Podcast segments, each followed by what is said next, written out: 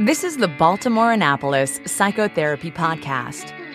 The information shared in this podcast is not a substitute for seeking help from a licensed mental health professional. And now, here's Laura Reagan, LCSWC, with today's episode. Hi, welcome back to the Baltimore Annapolis Psychotherapy Podcast. Today I'm very excited to be interviewing Dr. Steven Brownlow, who's a psychologist in the Austin, Texas area, who has a coaching, consulting, and therapist training program he created called Adept Psychology. So, Steve, thank you so much for being here with me today. Oh, thanks for having me, Laura. It's, I'm, I'm really glad to be here. Yeah, I'm really glad you could do it. So, um, I've met you through um, Facebook groups and um, mutual coaching programs that we're in. And I have to say, even up to today, I really didn't completely understand what adept psychology is. So I'm really hoping that you can explain more about it so that our listeners can get the picture of what you're offering. I think it's a pretty special thing. Okay, thanks.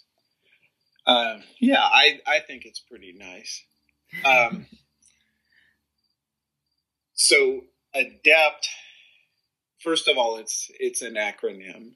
It mm-hmm. it stands for um, Applied Dynamic Emotional Processing Theory, huh. it, and really, there's sort of a story about how I came up with that that word. Um, I was trying to sit down one day and figure out what it was that I could call what I do. Because, you know, I mean, there's emotion focused therapy and there's cognitive behavior therapy and there's acceptance and commitment therapy and there's, you know, all these different things. And so I was trying to figure out what it was that I did. And, I, and it was like emotion therapy. And it's mm-hmm. like, well, no, that's not quite right. And so I thought, well, what is it about emotions? And really look at it. And, and I realized it was emotional processing was really the heart of what I do. And so it was like, oh, it's emotional processing therapy. It's EPT. Well, then I started thinking about EPT and it very quickly I realized that EPT forms two words. It could be either adept or inept and I didn't want to be inept, and I didn't want anybody else to call me inept. And so I decided I'd better go for adept. And so then I, well, D was dynamic, and then A I struggled with. I actually had to look through a dictionary trying to find a good A word, and but applied was was right, and so that's how it became applied dynamic emotional processing theory, and it's theory because it's applied. You can't have applied therapy, I don't think. It'd be applied theory, but that's true because it is theoretical, I guess, in some ways. So, so that's how I came up with the the name, um, and and it really that's where it started out as is sort of focusing on how people process their emotions because I don't think we really understand that very well.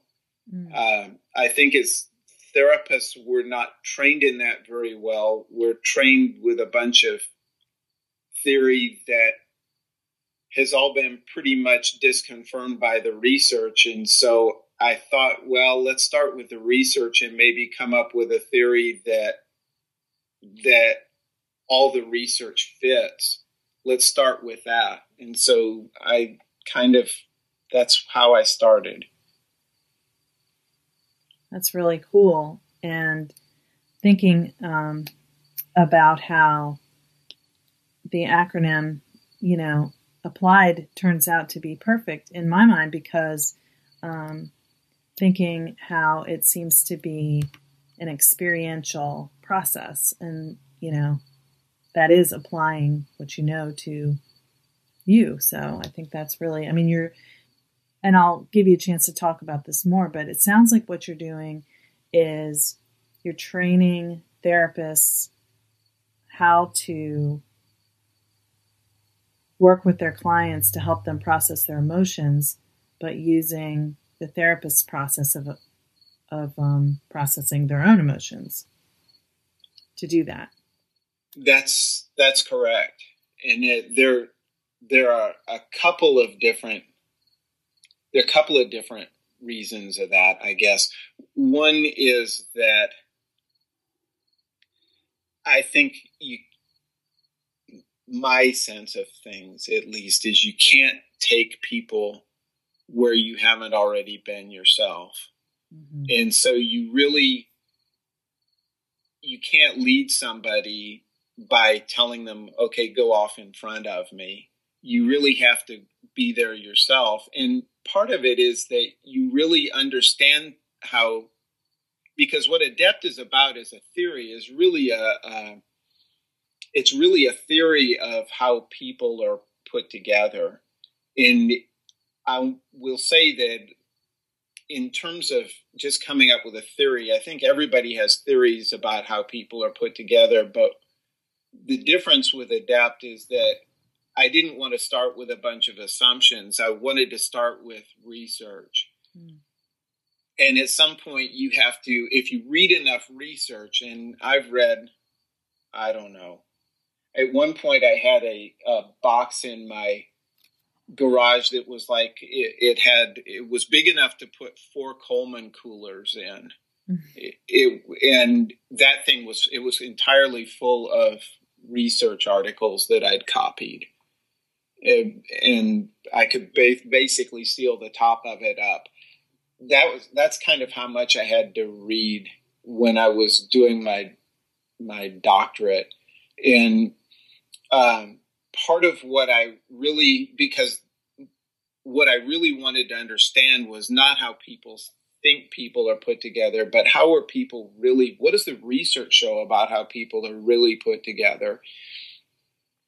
And what does the research show about what is really effective when people change and how people get stuck in and how to get them unstuck? And the research is pretty fragmented and it because people look at much smaller questions than that.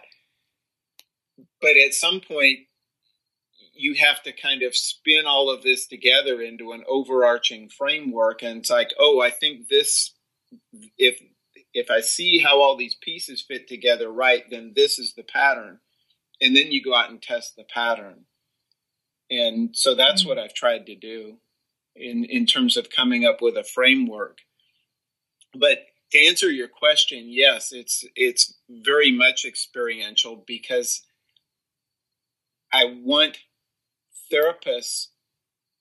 It's not important that therapists understand how people work as much as it's important that they really feel it in their own body how this stuff works because then they're going to be much better able to lead their clients to having those same sorts of feelings and those same sorts of deep understandings, it, which is really what the change is about. Yeah, and I couldn't agree with you more with your statement that you can't take people where you haven't already been yourself. Um, I know as a therapist, um, I guess as I was learning, uh, you know, not that I'm like there and I'm the be all end all, but as I was learning, I, you know, there were certain points where I would get to with a client. We would be working through the process and then I would be thinking, why can't they go from here to there? Like, why aren't they what's missing? And I think what I didn't know that was missing was whatever I didn't understand about myself and what I wasn't feeling within myself. So I couldn't help them feel it not knowing what it was. So I think, you know, when you do training that's experiential for me, it's been deeply impactful and made shifts in myself and in, in what's happening in the therapy room because, um, you know, you just don't know until you feel it yourself. Yeah, I think that's exactly right.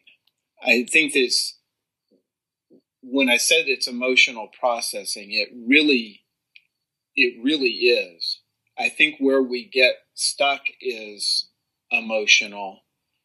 We tend to look at things as therapists. We're taught to look at, at things in other ways. We're taught to look at people's thinking or their behavior or their relationships or perhaps their physiology or their motivation. And most of the theories that we have have been about one or more of those things. Mm-hmm. And the one thing that really connects all of those together is emotion. Emotion really connects all of those, and emotion really has a it's a two way causal relationship between emotion and each of those things. Where if you change the behavior, then you change the emotions, or if you change the emotions, you change the behavior, for instance. Mm-hmm. And what one of the things I noticed very early on is that we really didn't have any good theories that centered on emotion, and it was because nobody really understood emotion very well. And so that was one of my first big tasks, self appointed, I guess. I kept looking around for somebody else to figure it out, and nobody else seemed interested or didn't seem to know where to start. And I wasn't sure where to start, but I just realized if if somebody needs to do it and nobody's doing it, then I guess that means I have to do it. And so that was that was sort of where I started out with. And I've discovered as I the further into it I've gotten, the more I've discovered that that was I had the right intuition to begin with. That really is the easiest focus for changing a lot of things, at least for me. Other people have other focuses. Yeah, well, I agree with you about that. Um, and that's the hardest part. We can think, we can think real well. We can explain and understand and teach our clients and they can understand.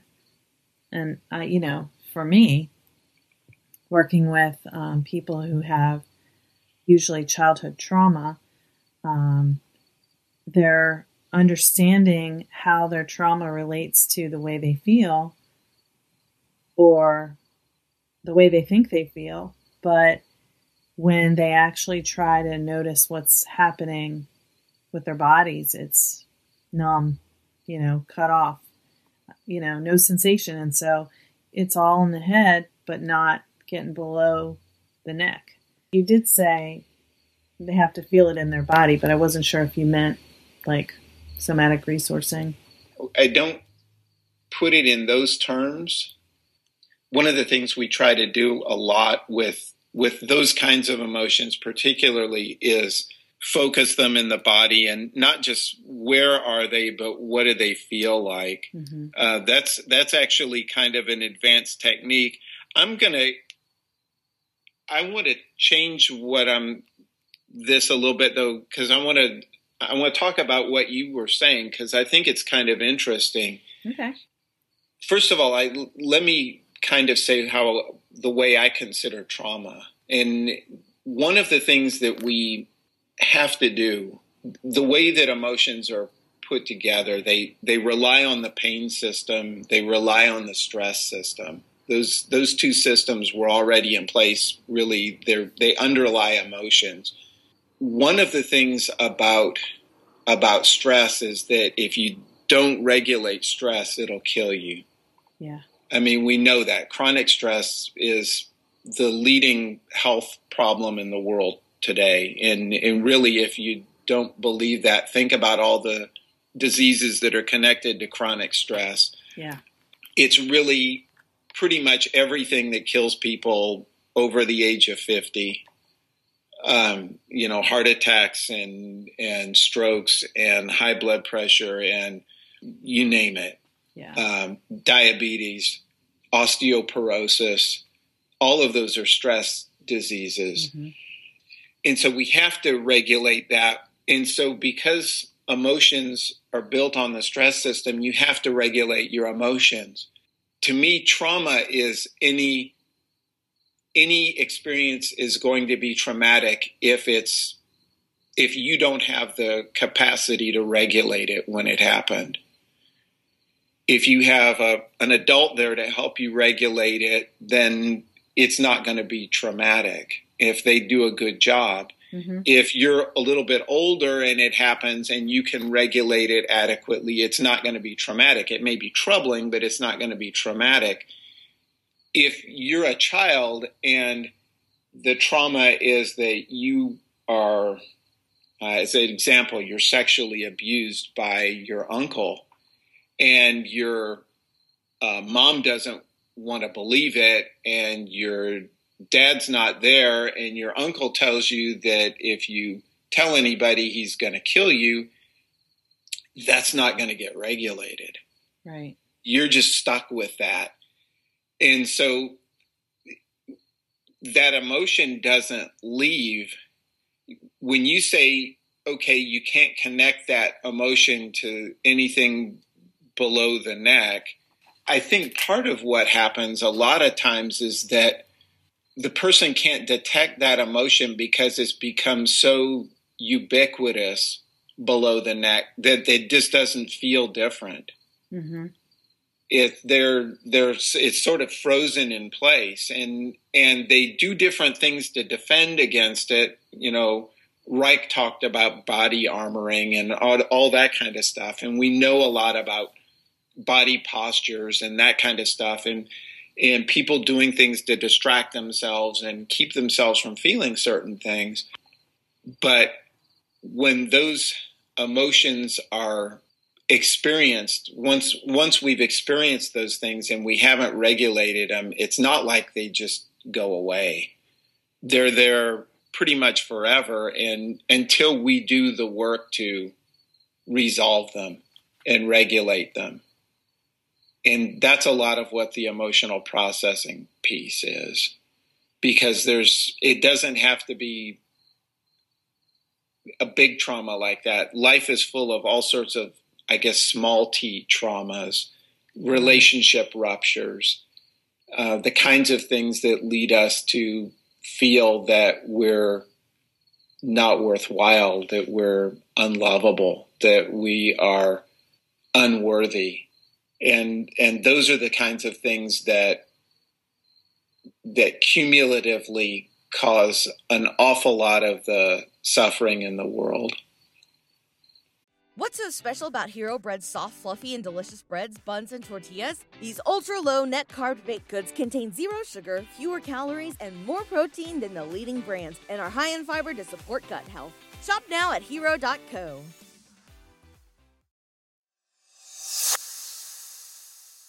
Therapist, we've all had that moment. You wake up in the middle of the night. Oh my gosh, did I do my notes?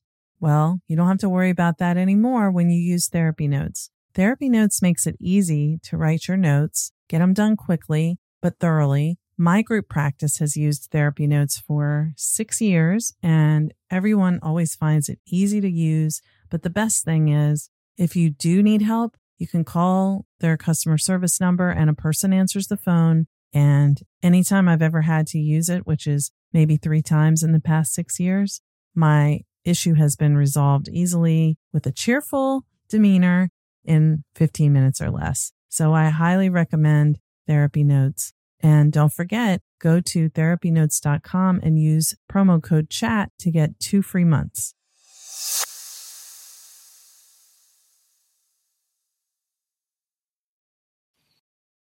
That point you just made made me want to ask you to kind of bring it back to what you were saying about how people are put together. You told me something when we were chatting before we started recording about um, when people are born a certain way. Can you talk about that? Yeah, sure. I think there's a, and I'm going to say I didn't start out with this as an assumption, but it's become an assumption, especially more recently, because I've realized it's the only way to really tie a lot of the data together. The assumption I'm going with, at least at the moment, is that when people are born, they they're born expecting things to be different than they are. They're born expecting to uh, be loving people and to be born into a community of loving people. And that they they'll be free to love people and other people will feel free to love them. And the love will just flow naturally back and forth. And that everything because of that everybody will feel good and they'll cooperate and they'll do all of those kinds of things. And we all know that that isn't the way the world is right now part of it is that people do get abused, they do get traumatized, they do get rejected. Um, a lot of times, though, what I find is that it's much smaller than that. It's it's it's sort of little micro ruptures where the kid comes up to mom and is all excited because they just drew something and they want mom to see it, eh, but mom's busy cooking dinner, and if she doesn't deal with this right now, dinner's going to burn. And so she puts the kid off for a few minutes and says, "You know, no, I'll, I'll be there, but just don't don't you see I'm busy? I'll be there in a few minutes." And the kid then it doesn't have this the ability to contextualize that, and it it's just I was expecting to be loved and I got something different. I got put off. I got I got shunted to the side. Mom cares about dinner more than me. Mom cares about little sister more than me. Mom cares about whatever more than me. And when you're like a year old, you don't have the cognition to really understand that. You just understand that it hurts you know, by the time you're about three and a half or four, you have the cognition to sort of begin to tell stories about that. And the story that people tell themselves about that is there's something wrong with me. I'm unlovable.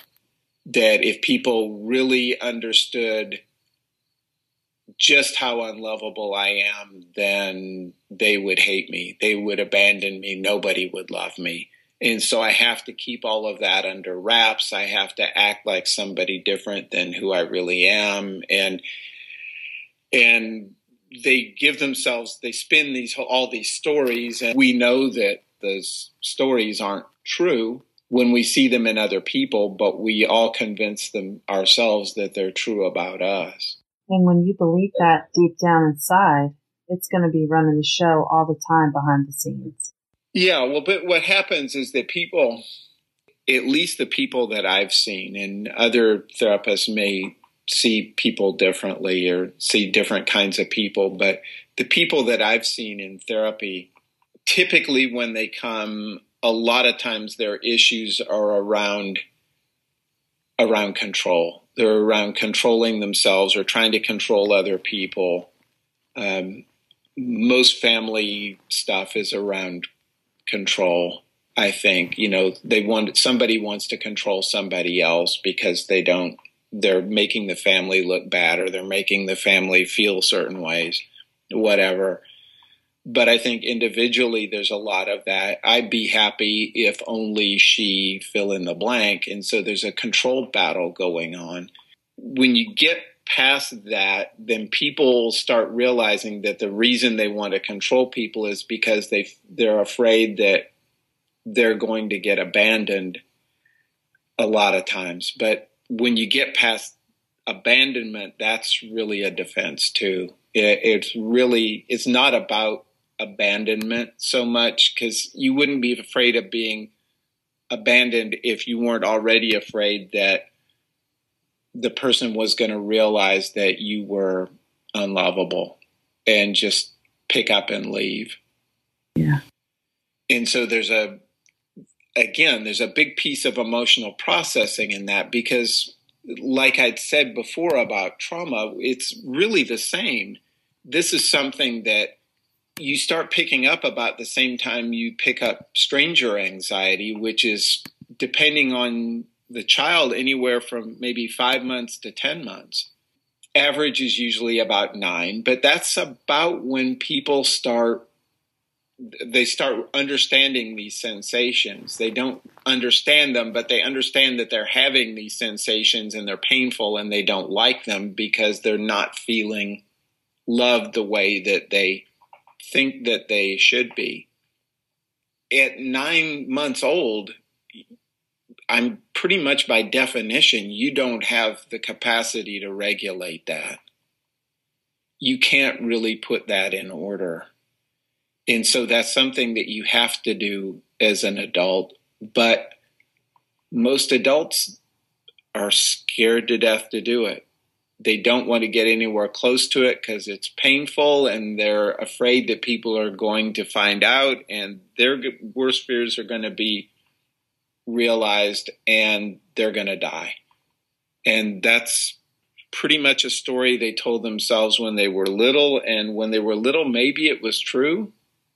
And I don't think all of that was true, but the part about about being vulnerable enough to die may have been true when you were really small, but as an adult, it, that's not true anymore. Right. And so there's just there's a lot of work to do to really examine that and and realize that that's what you think is your enemy, what you think is your this horrible part of you is really in some ways the best part of you. It's the the loving part. It's the part that wants to be loving and wants to be loved and wants to trust people and wants to cooperate. Wants everybody to just get along.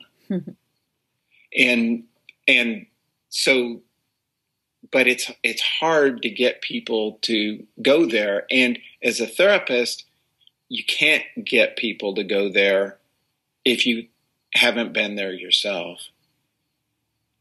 If you're sort of at the stage of, well, things feel bad, but I'm going to cope with them, I'm going to accept them, I'm going to hope that things get better, which is all good therapy. Um, it, it doesn't it doesn't change things because to change things, we have to go back to the beginning and we have to sort of reintegrate that part and learn to love it. And if it didn't feel loved all the time when we were a year old, two years old, that's okay. We can love it now. And that's and we can let other people love it now. But other people can't love it now unless we expose it to them and give them a chance to love it now. And and that's that's the scary part for most people. Yeah, I think especially if you don't love that part of yourself, exposing it so someone else can is got to be the riskiest thing you can imagine. Because if you are that, you know, if you can't even love it, then how would how would you believe someone else could? And there's a yeah, that's true. And as a as a therapist, there are there are techniques. Um, there are things that you can do that help people do that that help people feel more comfortable so they will divulge that and and will bring that into the session and and allow you to love that. Allow themselves to risk the fact that might not. But all the technique in the world doesn't do any good if you have faced your own problems and your own issues and around that. Because if you're so defensive that other people's pain scares up your pain then you're never going to let them get close enough to it. You you really can't take people where you haven't been yourself. You have to have some courage yourself and and you have to you really have to go way past courage. You have to really learn to love that part of yourself and learn to love that part of other people. So how does adept psychology help therapists with that I'd say there's there's two, sort of two tracks in this. There's there's sort of the how are people put together track, and and that's theoretical, and that's there's a training program for that. There's actually a couple of training programs. There's sort of a how are people put together training, and and there's a now that we understand how people are put together, how do we develop some technique to um, actually help people to get in touch with that and make some changes. That's which is more of an advanced training. But that's on one side. On the other side, there's really a lot of it is very experiential, mm-hmm. and there's a lot of coaching and uh, and later supervision. Once people have have started to really integrate them. It, the coaching is really about how to get in touch with that yourself. It's and like I say, it's very experiential. You sort of march people through a lot of this process themselves and help them uh, discover sort of where they've where they've gotten stuck and where they've gotten off track and things that they've convinced themselves are true that aren't true and how that's holding them back, it's not so much arguing with their conclusions, it's really getting to the spot where they can feel this stuff and deal with this stuff and understand it and experience it and but can recontextualize it and understand oh this is what actually happened this is what I always thought happened because I sort of made up this story when I was three. But as I look back at it now, this is what was really going on, which re regulates all of that stuff and frees up a whole lot of ability to do other stuff because as you as you as you regulate the emotion the, then all the defenses the other emotions the the weird relationship patterns, the defensive pretense that we all put on doesn't have any point anymore. And so it just sort of, people can drop it. And they typically do drop it. They start, it's like, wait, wait a minute, if this is true and this is true, then there's no reason for me to do this anymore, which I don't really like doing. So I'm just going to quit. And they do. Yeah. And then it gets to be a, it, then it, it gets to be really interesting because all of a sudden what I find is that therapists that I work with who come in and have sort of all the therapy problems. You know, they, they don't take care of themselves very well. They don't exercise. They don't eat well. They don't sleep adequately. They, um, they have, they're kind of full of self doubt and self recrimination, and they feel like frauds, and they uh, just you know on and on and on. I mean, you you know, I mean, you were with therapists too. You kind of know how sort of the the profile. You know, they're they're all either overwhelmed or burned out, or you know, or or they're so cold that they just they're not letting anybody get to them anymore. Get past that you get to the bottom of some of this stuff and that a lot of the defenses start evaporating and all of a sudden all of that stuff goes because that's all kind of defensive. Mm. And it's it's all kind of there to keep from keep the therapist from having to deal with their pain. Well, if you deal with your if you've dealt with your own pain, then you don't need to have all that stuff, and so all that stuff's gone. And then all of a sudden, what happens is I I have somebody that I've worked with for a while that I don't hear from for a few months, and then all of a sudden I get an email from them. Um, do you have some time this week because something's come up and I'm starting to feel some of this stuff again, and it and because I haven't in a couple of months, I know that there's something going on, but I can't put my finger on it. Can you help me? Boy, that's rewarding. That's that's a lot of fun. Mm. Yeah. So it sounds like you're talking about how the lack of self care that therapists can be guilty of, you know, kind of putting everyone else's needs first and not taking care of what we need can we all know that can lead to burnout and compassion fatigue and secondary traumatic stress and all those things. So once the therapist actually processes the emotions that they were stuck with that were being triggered by their work with clients, then they're able to show up more effectively, authentically, probably more ethically in their work with the client. Yeah, I think that's really well said. I, I think that's exactly what happens.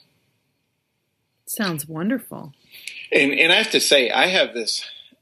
I'm one of these people that sort of I look around and say, well, somebody needs to do this, and if nobody else is doing it, then I think, well, then shoot, I need to do it. And one of the things that I kind of realized along the way is that therapists really are in the perfect position to change the world. They really are. They have people coming to them who are already motivated to change, that are wanting to do something different, and and we know. I mean, just if if we're therapists, we know that when you when one person changes, there's a huge multiplier because that person is in contact with all the people at their work, all the people in their family, all the extended relationships, their community, you know, if they uh, if they go to church, if their kids go to school, then everything multiplies. But we tend to not we tend to disavow that and we tend to not be very effective at helping people change in really fundamental ways. And so part of my thinking is no, we need to become much more intentional about what we're doing and become much better about helping people change in very deep ways that significantly impact all of those families and schools and churches and and communities and whatever. Because that's how that's how we really can make the world a better place and we're in the position to do it. We just, and we actually, at this point, I think the research is reasonably clear about what we need to do. We're just not doing it. And part of that is because as a group, we sort of hold ourselves back from from changing by not being willing to explore some of the deeper stuff in our own past, in our own psyche. And as we resolve some of that stuff, then we become much, much more powerful at helping people change. Yeah, I, it's like things become just more clear. You can see things more clearly, and it's like, oh, there's not all this stuff getting in the way. right. So let's talk kind of in practical terms about how you do adept psychology with therapists. Um, I know from your website that it's a virtual program. That's correct. As far as the trainings, that's all that stuff's online. There's videos and and a online forum and there's a capacity for online communication like group meetings or whatever. If we if we find that that's a helpful or important we can do a google hangout or something and kind of get a hold of each other. As far as the the coaching part of it the experiential part of it that is pretty much done through Skype and you know some through email but but very much that's the the idea of that is that we really want to do things in kind of real time and and sort of start following following rabbit trails and so forth because we really want to to dig some of this stuff out you can help me explain so that people who are listening, if they might be interested in getting, you know, getting into the program or getting more information, you have the eight week course. That's the foundation. And that's correct. Is there another eight week course that follows that, or do they do the hmm. coaching next, or is it parallel? yeah, they, I I like to do them in parallel. I think people get the most out of. I the way I've the way I conceptualize it, there's um, there's sort of five steps. There's a this foundation, which is a, a first eight week course, which just kind of covers the basics of how how emotions work, how people get stuck, uh, how to get them unstuck, what we're what we're looking for in terms of being unstuck. The second, on the other side of it, the the intro thing is um, we've got transformation, and and that's really about helping people.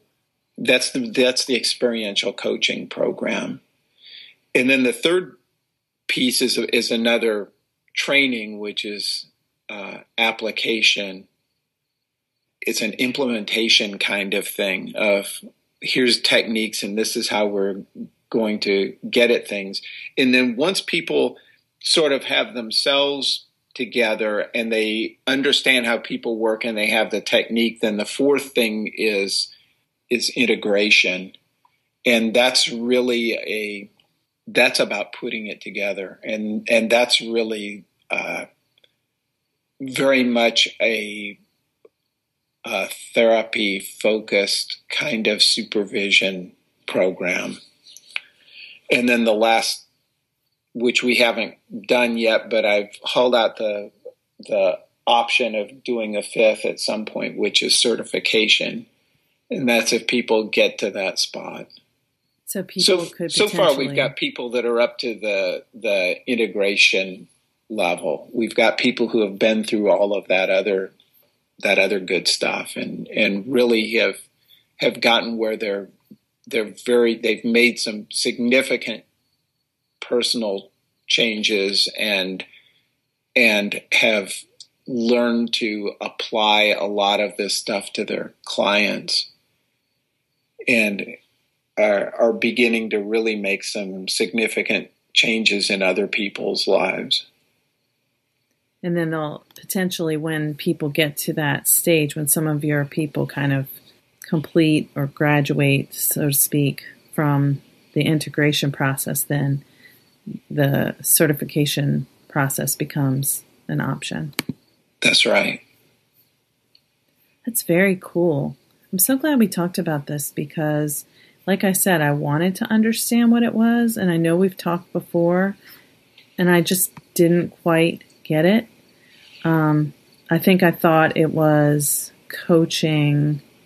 I didn't get the the focus or the the exact process the way I do feel I understand it now. So I really appreciate you explaining all of that, and I think that people who are listening are going to be interested and hopefully some of them might want to check it out because to me, you know, the therapists self awareness and insight is the most important thing happening in the therapy session. Without that, none of the other good work can really take place.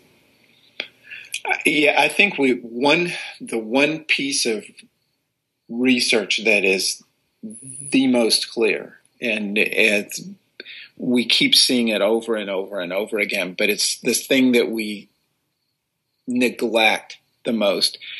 The you know, for a long time we had this idea that well, this kind of therapy is better than that kind of therapy. Yeah. You know, this brand is better than that brand, and and what the research started showing was that it really wasn't true.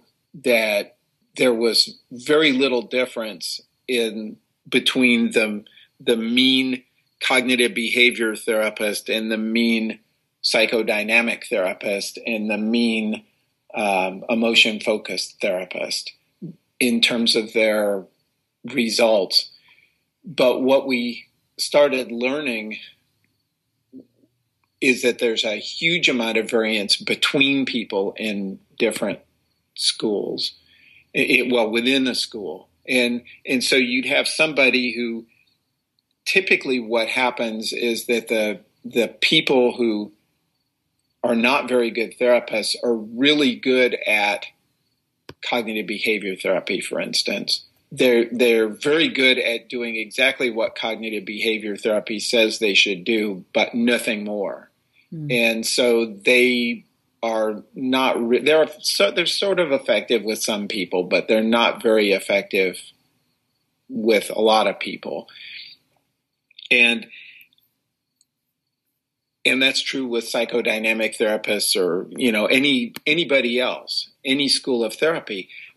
But the really good therapists of every school really start they look a lot alike. And and so the question is what do they look like? And what's the difference between the good ones and the crummy ones or the not as good ones i guess you'd say? And it really the biggest thing is it turns out is really the person of the therapist. It's how well the therapist herself is put together. And that's something that you can't you can't teach somebody you can't sit somebody down in grad school and teach them how to put themselves together that's really much more experiential and yeah. the the therapists, you know, we've we have a lot of schools have the you know requirements that oh well you have to be in your own therapy and so forth. But if your therapist is at the spot where the best that the therapist is able to give you is is coping and acceptance and maybe even insight that's still short of where you need to be. You, it's still not at the spot where you have you can love that part of yourself and have compassion for that part of yourself because that's really that's a couple steps past insight and it's way past coping just in yeah. terms of the the complexity and purity of the emotional experience and so it's just if you come in to the world wanting to be loved completely, you have to get people back to that spot of being loved completely before they can undo all the damage that they've done to themselves and that other people have inadvertently done to them.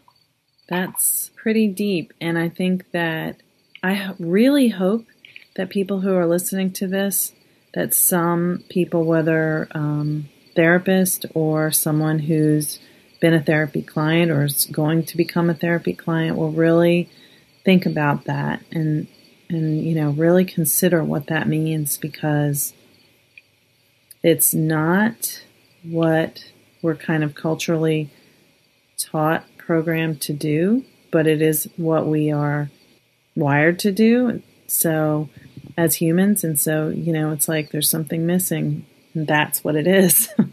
and it's, it's pretty amazing that you've been able to put this together. I think it sounds wonderful. And it's also like kind of reassuring because even when you talked about how our grad schools, some of them require the students to get therapy, well, so in theory, it's like, well, I had therapy, but that doesn't mean that you have gotten to that part of yourself that, you know, you've been protecting so carefully and believes that, you know, the self is not lovable. Um, you may have had therapy, but it doesn't mean you got there and, and worked through that. So if you haven't worked through that, then, you know, what you're doing when you're with clients may not be, you may not be able to take them where you're trying to take them.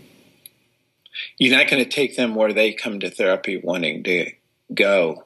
I, I, I have sort of a, a one of my heuristics, I guess, and I kind of struggle with how to say this, and it kind of came to me maybe about a year ago, year and a half ago. It, nobody comes to therapy because they want to cope with their crappy life better.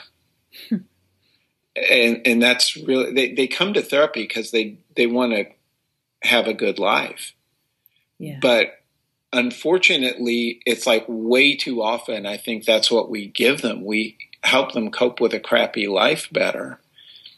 And that part of that is because that's the best we know how to do. We personally know how to do or think we know how to do. It's all that we're willing to, to do because just like everybody else, we have all of our own fears and insecurities and sensitivities and and we're scared as therapists that, oh my God, you know, our clients are going to figure out that we don't know what we're doing. well, yeah, you know, and there's a there's a piece of it. I mean, it, as a therapist, I, I just I will just say that most of the time I don't know what I'm doing. I, I, I go into therapy and and it's like, what are you planning to do today? I have no idea. I have no idea. I'm going to see what the client presents and yeah. then I'm just going to work from there. Yeah. Because the, the client knows the client knows where they need to go. I don't know where the client needs to go and where the where the client wants to go is and the way that they want to go there is much smarter and much more elegant than anything that I could have possibly thought up for them.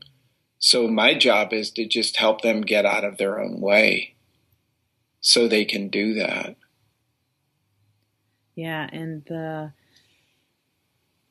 therapist who's so defended because they're not in touch with their own inner self can't relax and just let it go where it's going to go and and respond with what comes naturally what needs to happen, you know, what comes mm-hmm. intuitively to the therapist in that session. They're more, oh no, they're talking about this, you know, I feel activated, you know, and like dealing with their own, trying to regulate themselves and, you know, maybe not even consciously, but just trying to cope with their own feelings in the session instead of being able to just go with the client where the session is going and, you know, create something together that is really meaningful at the end of the the session and at the end of the therapy process too. Right. Yeah. I, I think there's a I think you you nailed it. I think there's an, an awful lot of that that goes on. You know, if our job is to help the the client get out of their own way, then certainly if we're getting into their way, you know, now there's two people in their way. Yeah, and we're in our own way. And we're in our own way, exactly.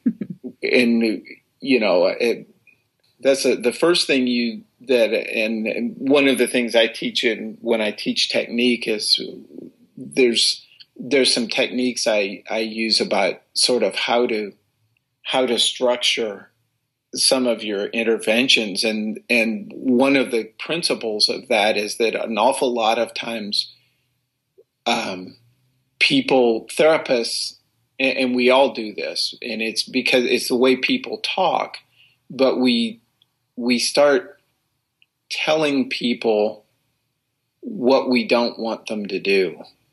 Mm. And it's and it's like it's programming them to do that.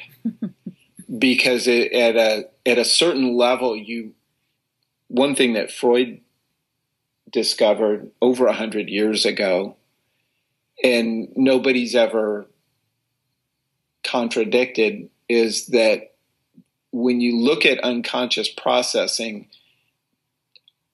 the unconscious really doesn't understand. There's a few things that the unconscious doesn't understand, and one of them is negatives, and another one is death.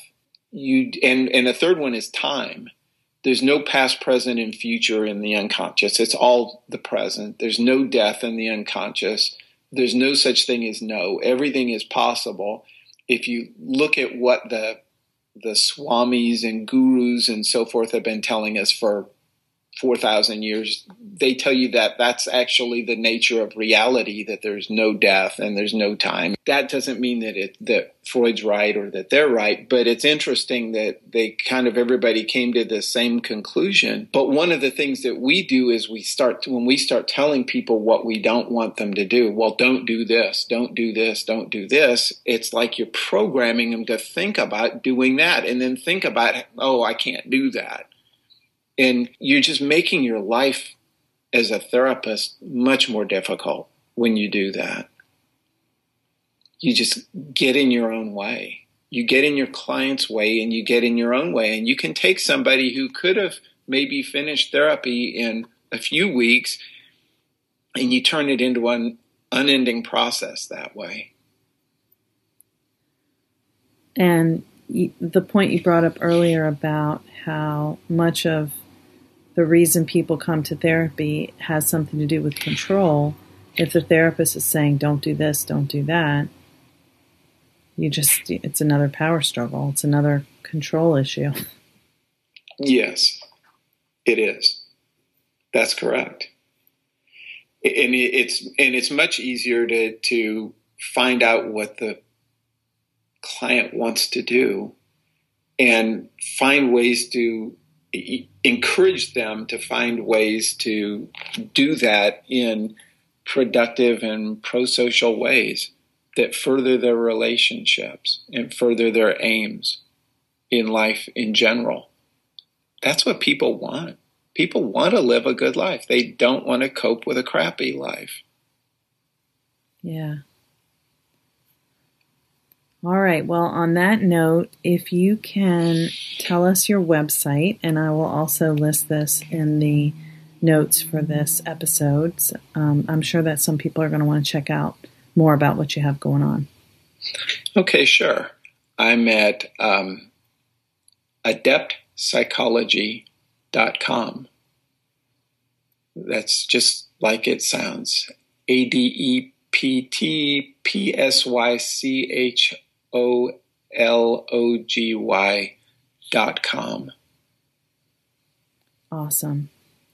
Well, I really appreciate you taking the time to explain all of that to me and to whoever's listening.